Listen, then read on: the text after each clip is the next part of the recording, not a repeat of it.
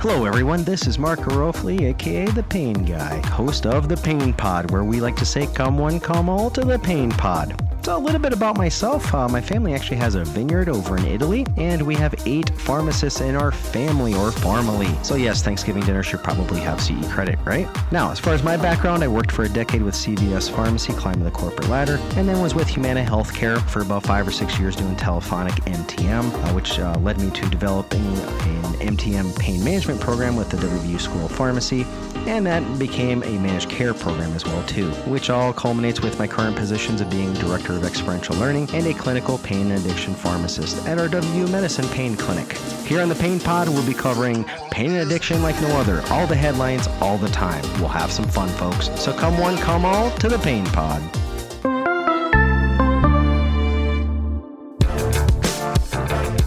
You're listening to the Pharmacy Podcast Network.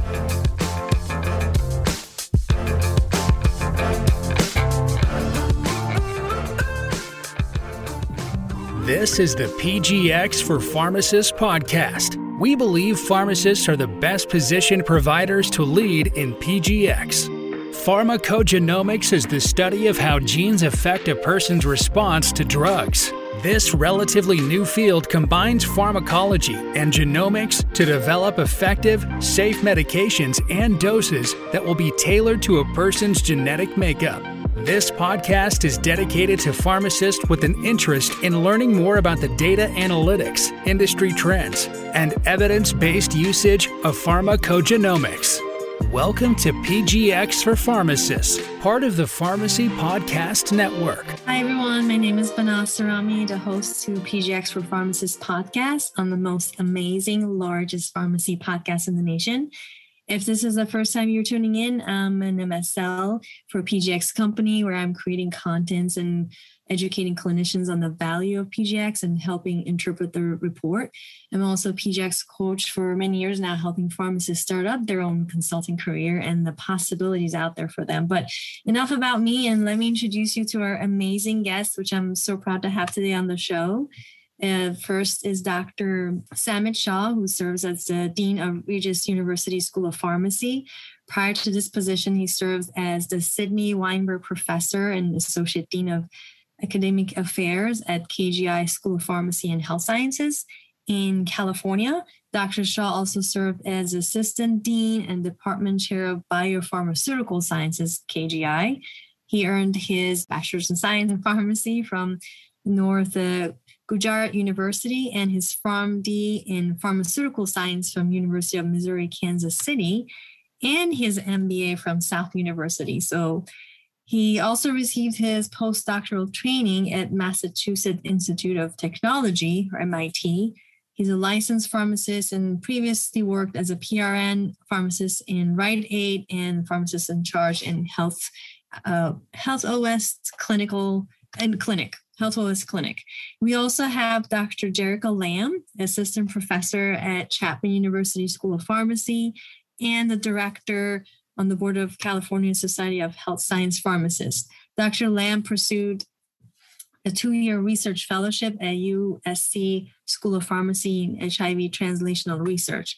Her areas of research interests are on focused on translational research in viral inf- infections, public health issues relating to HIV stigma, medication adherence, which is key, and increased access to healthcare, which is also very important. She's also received grant funding in the area of translational antiviral research and creating and creative educational programs. So we have a lot uh, to talk about.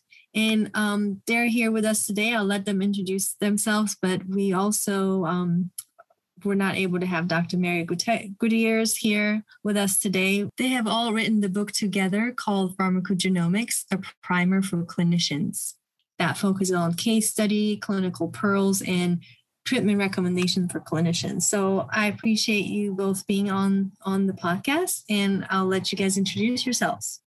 Okay, great. Well, thank you very much, Dr. Thrami, for the, the great introductions.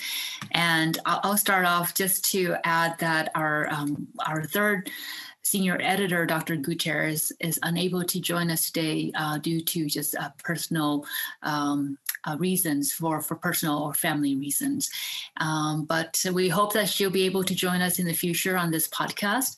And uh, as what Dr. Sarami has nicely introduced, um, I am um, an associate professor at Chapman School of Pharmacy and also have provided uh, presentations on antivirals as well as um, pharmacogenomics. Um, I'll leave it to Dr. Shah to add anything else to his introductions. Uh, Dr. Sarami, thank you so much for inviting us here today.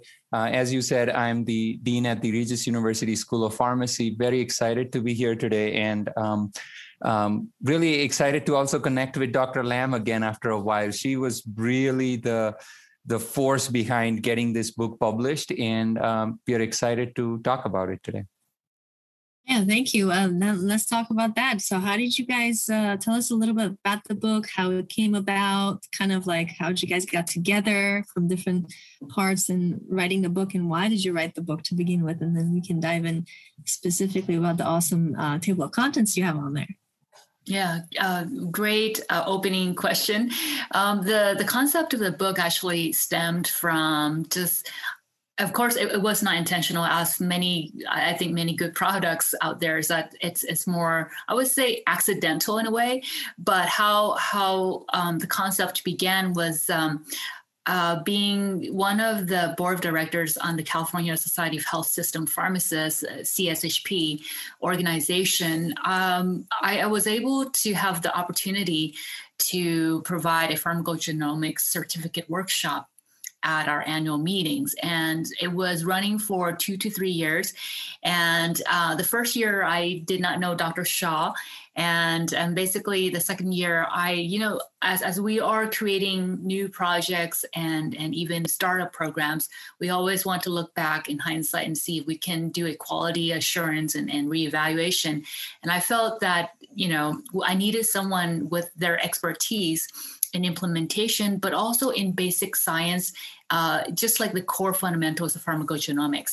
And so I, I came upon Dr. Shah and, and his great extensive profile in research in genomics and also his, his expertise. And uh, I asked him to join us in this work group to, to develop the certificate program.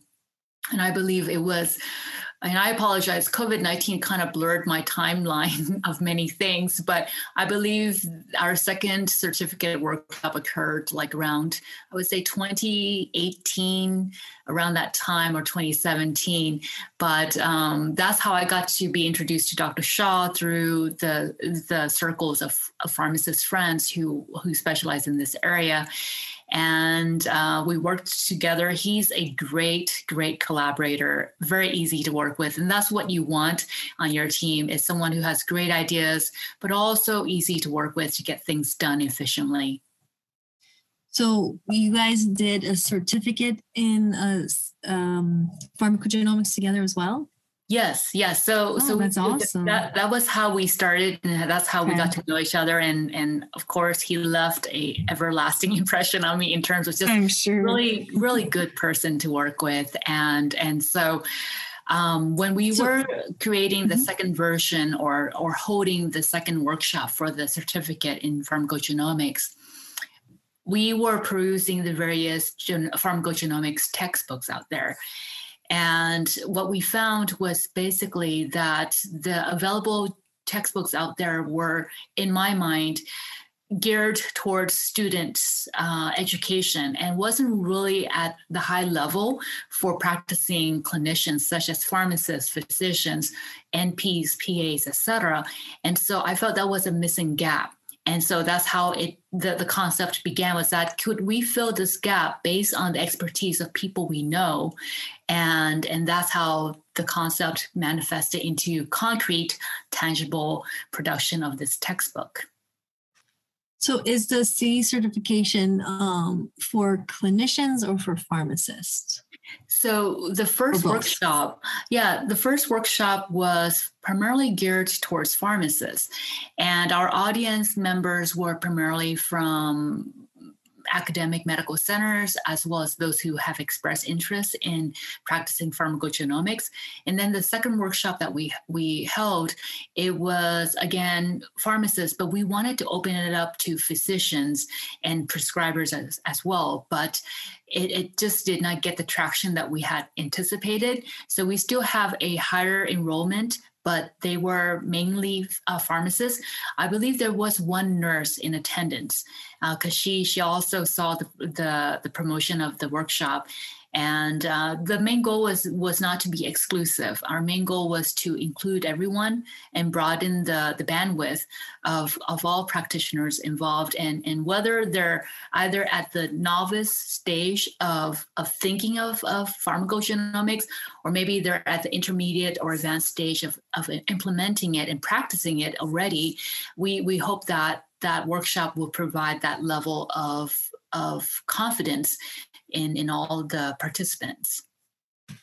Yeah, that's awesome. We, we do need more clinicians on board. So I'm thinking maybe they can have that as part of a rotation or a mandatory, uh, another section of a class they can take or something where it's they have to have that piece because it's really important. We know, I know a lot of pharmacists are trying to get into this line of PGX, which is really awesome. But I think to help us all move forward faster, we also need clinicians on board which is helpful if they kind of get more the educational piece around it. And especially with the table of contents you have i think i see you guys have a lot of the chronic conditions touch which is really awesome.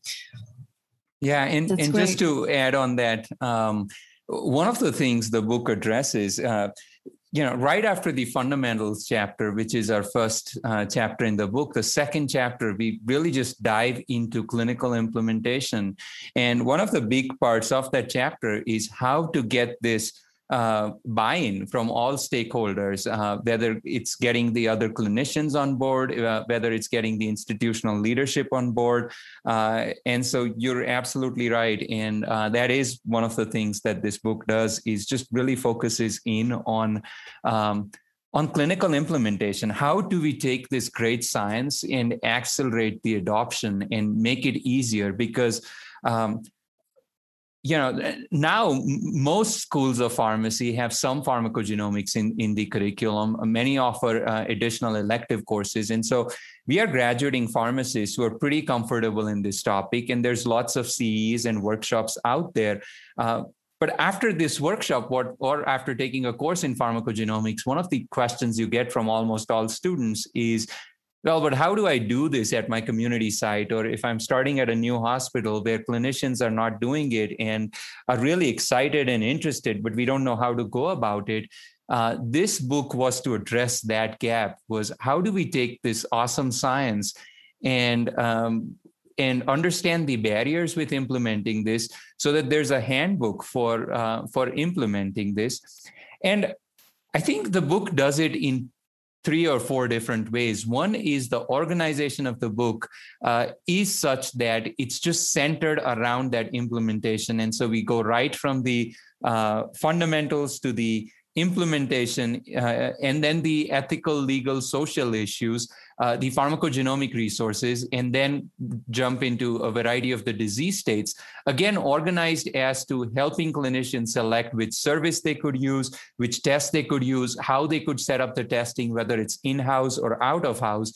And you know, I, I, said the force that really got this book come to life was Dr. Lam. Uh, but I think other than Dr. Lam, if there was something else that really made this book happen and make it something that I'm so proud of, is the quality of the contributors and uh, authors that we have uh, for the different chapters. Um, as Dr. Gutierrez, Dr. Lam, and I were discussing whom we could reach out to for the different chapters, we really focused on institutions and contributors who had experience with implementing pharmacogenomics at their sites, who, who were really experts in ethical and, and social and legal issues. Um, so it's contributors from the director of the Clinical Pharmacogenetics Implementation Consortium to University of Florida or Pittsburgh or, or Johns Hopkins, um, et cetera, et cetera, and, and other companies such as Myriad Neuroscience where again everybody had this experience with the clinical implementation and could bring uh, and could help others who want to implement this understand the barriers, understand how to get that buy-in, and really move the science forward. The the last thing I would mention therein is each of the disease state chapters, uh, or in fact, all of the chapters, have at the end some case scenarios and clinical pearls um, to sort of just reinforce the key key topics from each chapter. And then for all of the disease states, instead of just uh, having each disease state sort of organized in a uh, different manner, we've tried to standardize the book so that anybody who wants to start with having a couple of drugs tested or drug gene interactions tested at their site to having a larger uh, number of drug gene interactions uh, implemented at their site. Uh, they have a way to go through the different chapters and, and make it as clinically relevant as possible. And, and we do that by each chapter being organized into um, just starting with really selecting all of the important clinically actionable drug gene interactions for that particular disease state, then going into the mechanism for that drug gene interaction, describing the consequence, and then the treatment recommendations based on, on the best guidelines out there. So um, so yeah, sorry, I, I, went off on a little bit of a tangent there with your question about buy-in, uh, but I think you're absolutely right that that buy-in is just so critical in moving this science forward, and that's hopefully w- what this book helps to address.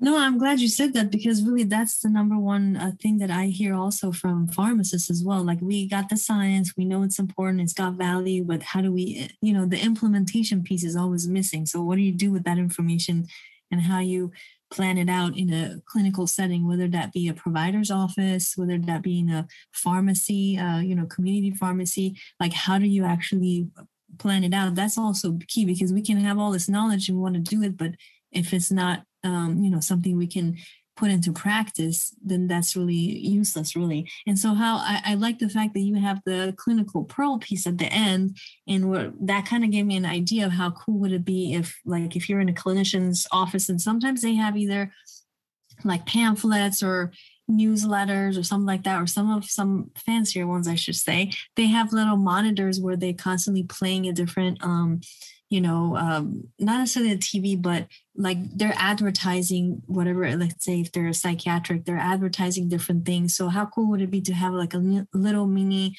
PGX kind of pearl within that advertising? So even when their patients are sitting, they can also um, get that educational piece. Or even in a community pharmacy, they can have a little cheat sheet printed out, like your clinical pearls posted uh, in front of every computer, so they know just kind of the main medications that come through the most common uh, ones that with 2d6 or something like that that we can also give as a little tool handy that can be used. All these little gadgets it's really helpful. It's just small pieces of information handed out in different ways that's useful. In addition to of course the book which is more comprehensive. So all those tools it's it's really important to get the message across.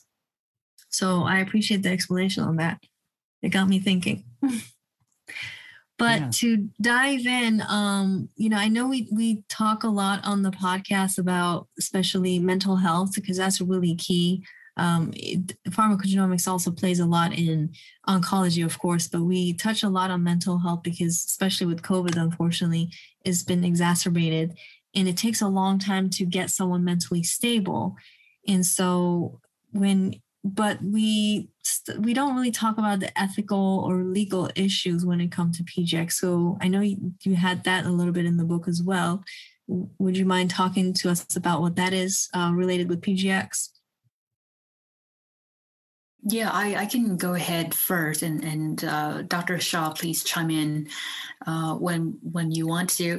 I think with regards to the ethical legal issues with pharmacogenomics, I, I think the, the great thing is that as you've mentioned before, the technology advancements have helped us to get to where we are in, in terms of, of understanding the science better. And I think now with 23andMe, and I mentioned that just to throw it out there because it's the first and only, you know, direct to consumer FDA approved testing kit that everyone is familiar with. And then of course we have Ancestry, but but they're not so specific in in drug and and uh, diseases. But nevertheless, I, I think there, from my understanding, there seems to be a a more I guess, a broader acceptance of of having one's gene genomes uh, be analyzed and and be applied to make better decisions with drug therapies for their decisions, and the ethical issues will still be there. And as I understand it, you know, with COVID stalling so many other great and, and important topics that were kind of going on a momentum for resolution, I think that topic of ethical legal issues in terms of how we archive the, the gene database, as well as how do we use that patient information towards healthcare is going to be debated in the in the very near future. But I think right now, with the mention of GeneSight and and Myriad and other uh, I would say mental health uh, data genomics databases, it is already accepted by a, a, good number of people who really desire to have their medications be precisely given to them so that they experience the, the, the benefits more than the side effects. And we, we understand the side effects with antipsychotics and antidepressants. So, so there is already a movement among the mental health population, and we're talking about psychiatrists, psychologists, and even patients in that area who, who want a, a, a, medication that will help them with with uh, resistant depression or anxiety that have not been improved by so many other trials of benzodiazepines and, and you know antidepressants etc so so that is is you know that is spilling over into the general population in terms of cardiology. And we know there is heavily interest and uh, uh, research in oncology as well. And so ID, uh, you know, that's another topic. So I, I, I, would say, you know, just just in a snapshot, the ethical legal issues will not be as a controversy as we move forward and, and having a wider acceptance among consumers of how their genes and how their genetic makeup will help them receive the best treatment. Yeah, that, that's true, and I think providing that education that they're they're not using, you know, the DNA from the cheek swab is not the same as like let's say, you know, if you have the gene for the cancer and what are the chances of getting cancer? It's a totally different type of test geared towards medication. So again the education if it's there i think that should not pose any issues. And a lot of the labs that get the dna swabs and um, actually discard that after I think a few weeks or a month, so it's not there in their system. So a lot of that educational piece is is key. Yeah, and to add to that, um, yeah, I, I, think the issues that surround the ethical, legal, social issues with pharmacogenomics are a narrower subset of what you have with genetic testing in general, as as was said. Um, and and as much as they would diminish over time and there would be broader acceptance, I think in the meantime, there are going to be lots of questions as we go through it. And I think the book does a great job of just touching on each of these different stakeholders and, and the questions that each group would have and how could we go over that. From, from a clinician or patient standpoint, the, the question is about you know, do you require informed consent for PGX testing? What are the uh, what about incidental findings? You know, uh, obviously you're you're testing for a gene that's you know you're going to be a slow metabolizer or a fast metabolizer. It, it's not the same thing as being tested for Alzheimer's. But what about incidental findings and um, or as our knowledge of genetics continues to um, increase over time if some of these other things that are found are at a later point turned out to be pathogenic or likely pathogenic. Um, what about informing a family member? You know, if you are on some sort of neuro medication and and figured out that you have a, a variant um, for which you might want to use pharmacogenomics and, and, and select an appropriate drug, would you share, would, would a patient be comfortable sharing that with family members? From a patient perspective, uh, how does this the concern about health insurers, and most of uh, the folks on the PGX podcast are probably familiar with the Genetic Information Non Discrimination Act of 2008, uh, which essentially prohibits the use of genetic information. Uh, for hiring, promotion, and firing decisions, and, and by health insurers in underwriting. Um, but does that sort of um, uh, stop health insurance plans from uh, arguing that particular drugs do not constitute medically appropriate treatments and, and any sort of concerns related to that. And the role of pharmacists in, in formulary decisions, again, as it uh, relates to, to pharmacogenomics. So, uh, so I think, again, agree with exactly what both of you said in terms of um, having wider acceptance as time goes on. Uh, but in the interim, as we go through this implementation stage and as many health systems try to implement this, there are going to be some of these questions. And I think uh, the book serves as a great resource to be able to address uh, these questions and make decisions uh, in, in terms of these ethical uh, implications as, as we implement this. Yeah, that that's right. Um, and I think you're talking about Gina, G I N A. Is that the yes thing you were talking yes, Gina? Yes, okay. yeah, yeah. I, I do know about that. Yes, I think most pharmacists would and should probably know about that. Yeah, but how? My question is, it, it's a great book. Um, how do you plan to advertise it to clinicians more than pharmacists? Because I know us pharmacists are probably jumping on that book right now. But um, as cl- like for clinicians, how do you how do you pose to advertise or get them to buy this book, or how we can help to make that happen as well? I think that's a great question, and um, I'm not a business person to to know, but what I what I am reassured is that ASHP and the American Medical Association have jumped on board to to partner this collaborative uh, webinar that I, I'm sure both of you have heard about in terms of moving forward with pharmacogenomics. So the next step that I can envision, other than just tapping into the McGraw Hill publisher, is to reach out to ASHP. Uh, just, uh, you know, I think it was just a couple of months ago where the last webinar on pharmacogenomics was was held in partnership of uh, from those two organizations, and and just basically to speak with the, I guess the the key uh, personnel from ASHP to see how we can actually tap into that and bring it to the national forefront of a, a, a resource that all clinicians can use.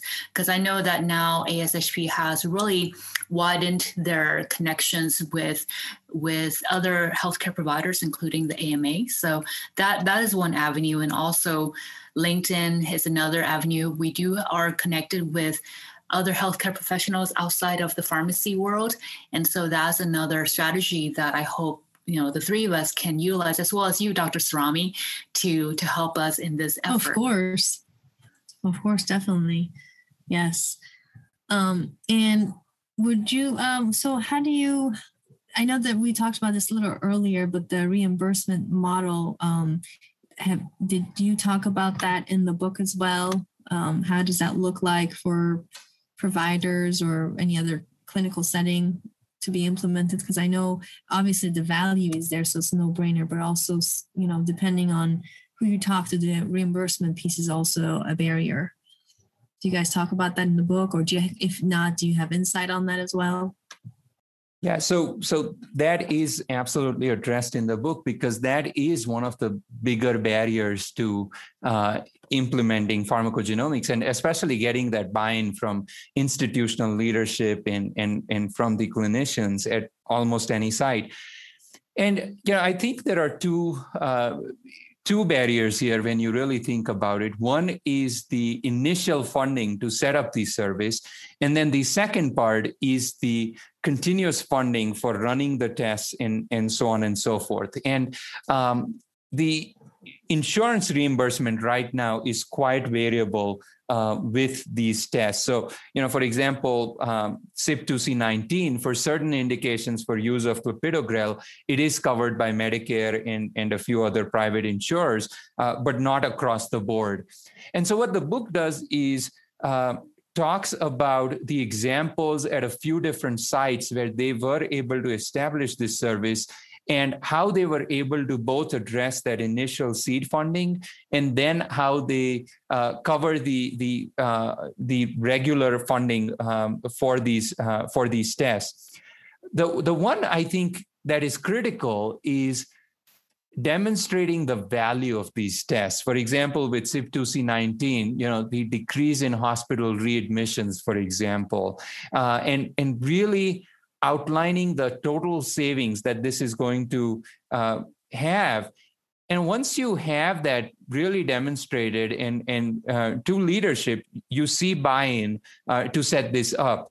Then, in terms of whether it's something that's funded in house or whether it's um, funded from uh, to, to cover the funding for the regular testing, um, there are a couple of different things. For outpatient settings, there's direct reimbursement. For inpatients, um, you know, what many institutions try is diagnosis related group billing and it's up to the institution whether they want to be part of this drg billing uh, and and and we cover uh, sort of ways in which we can get buy-in uh, for these uh, for these tests um, oncology tests are covered to a large extent. And, um, and the last thing I would mention here is most of the companies so there are two ways to set up this service one is you can set up testing in-house or you can set up testing and outsources to a lab or a pharmacogenetics testing service that does it um, and and the question for each institution will vary. You know how many tests uh, are we looking to do? Which drug genes do we want to test for? And so there are examples of a couple of different institutions. One was anticipating over a thousand tests and decided to set up the testing in-house. And um, and and for another institution they were not expecting more than a, a hundred tests a year. And then they thought that having a third party would be more effective uh, now, in the case of third party, most companies are charging anywhere from 300 to 400 dollars per test and are very willing to work with the patient to uh, and the insurer uh, to see if there's any prior authorization needed and and work with um, the the patient to get prior authorization needed if if it's needed and also cover the um, the the cost uh, of testing uh, by limiting it to a certain amount if it's not covered. And and most companies by bringing it to that 300 to 400 dollar range uh, bring it to that price point i think where when you consider all of the other benefits from the therapy uh, or selecting the right medication, uh, you can justify these these costs. But essentially, the book offers tools to to how to get that buy-in uh, from institutional leadership and and clinicians um, to be able to push forward with this and the different reimbursement models. I think that's great because that's one important piece. And you mentioned like staying between three hundred four hundred dollars. I think that's that's not terribly bad if you think about the value, like you said, it provides and all the uh, hospital readmission it saves, all the co- the copays it's going to save to keep going back and forth. But also also getting someone mentally stable, especially when we're talking about mental health, is is really priceless because we're not so always talking about uh, depression or anxiety. We can be talking about bipolar or schizophrenia. So, and then uh, families are affected of the people that have mental disease. So, you know, if you think about all that, really, it's not um, at all very expensive. And then you're right, a lot of labs are trying to stay within that range, which is why they have a certain gene panel that are more specific geared towards, let's say, mental health. And it has a good coverage for um, insurances. So those are key. Those are, it, it, you know, those are decreasing all the barriers which is really important. And i think uh, again everybody working together is key like you know insurances pharmacists clinicians and you guys providing all this value in that book. I think that's that's priceless. Um, so what advice you guys give the pharmacists to try to um, educate providers and you know hopefully promote the book? And what basically what advice you guys have for pharmacists that know about PGX but want to learn more, but also want to get the word out there in addition to all of us that we're going to do? Is there, or students that are coming out of pharmacy school? My advice, my main advice for pharmacists, our audience, is if you're contemplating of, or even have expressed some interest in pharmacogenomics, either you're a new graduate or have been out in practice for a while now, uh, this is a textbook, even though the, the main audience will be clinicians, it is a textbook that is written in a way that it is understood by beginning uh, pharmacogenomic learners as well as advanced learners. And and that was our goal was to make sure that the language is palatable for all levels of, of, of learners. And and second of all it is definitely different from the other pharmacogenomics textbooks which they are great but it is different because we are taking an angle where this is as what dr Shah initially said we jump right into the implementation part because we recognize that is the gap that that a lot of people have questions about, or uh, that basically, how do I, if I'm interested, how do I get buy-in from my my partners in healthcare? How do I get buy-in from insurance companies, and how do I get reimbursed?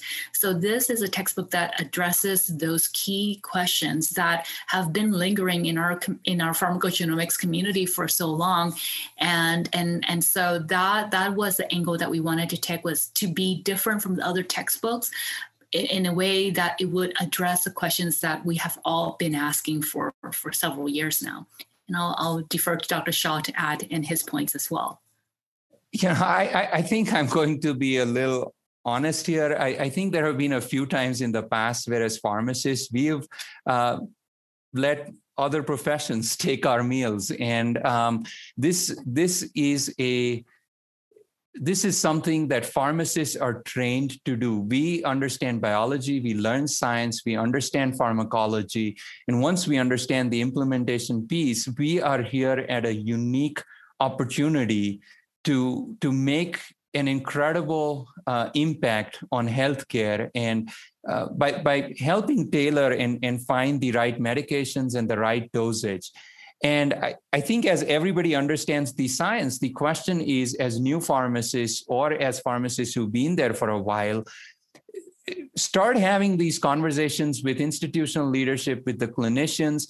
And my first uh, few interactions along these lines have always been about well why are we not doing it right now and and how can we start doing this uh, once you explain the science it, it is just so cool and so valuable and so easy to explain that almost everybody gets on board. And then, obviously, as you start getting into the implementation stages, the questions start about how are we going to pay for it?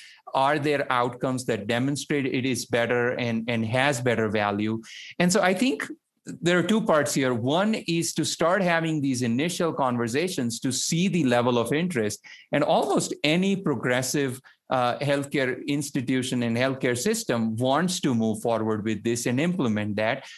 And, and, and so that's why it's necessary to start having these conversations. And as the next step, it is so what are the better outcomes that we are talking about and how are we funding uh, for these and for that second step, it is just arming ourselves with as much knowledge and resources as possible to be able to answer and address these questions. And so this book provides a fantastic foundation to be able to address those questions.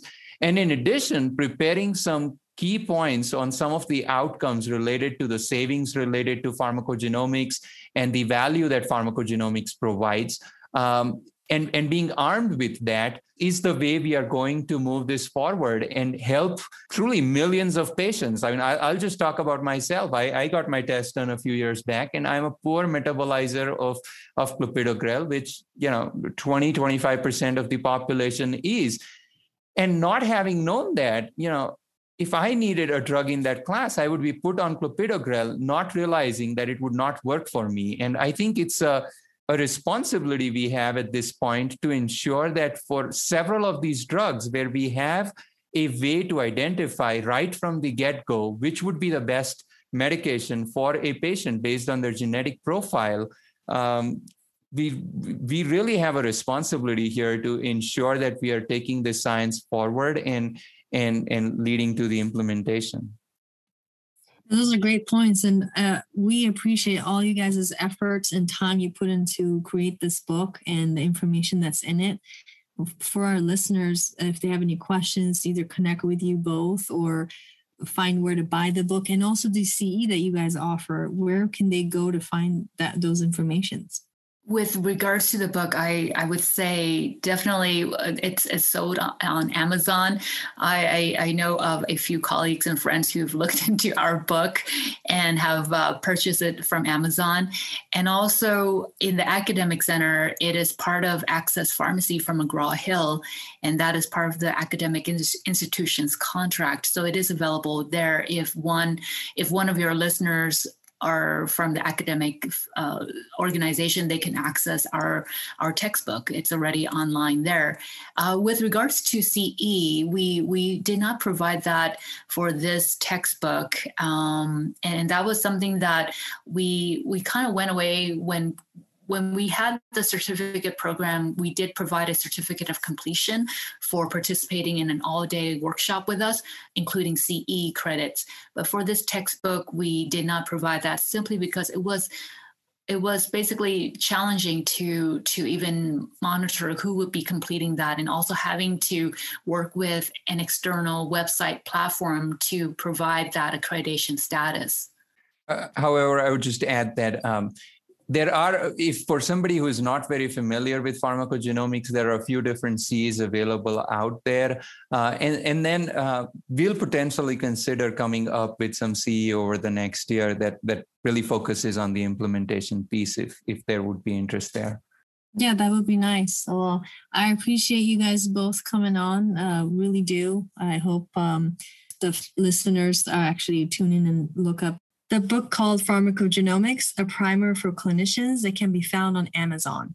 So I hope everybody has a chance to go on Amazon and look at that. So thank you everybody for tuning in and please tune in next time where we have another uh, awesome speaker you don't want to miss. And don't forget to share this link so everyone can also listen on PGX for Pharmacists podcast, the largest pharmacy podcast network. There's no other place you can go to get all your PGX needs. And we do a lot of PGXing in here. Yeah. Yes, I did say the word PGXing. That's a word I use a lot. Great. Thank you very much for, for your attention. Thank you for having us here.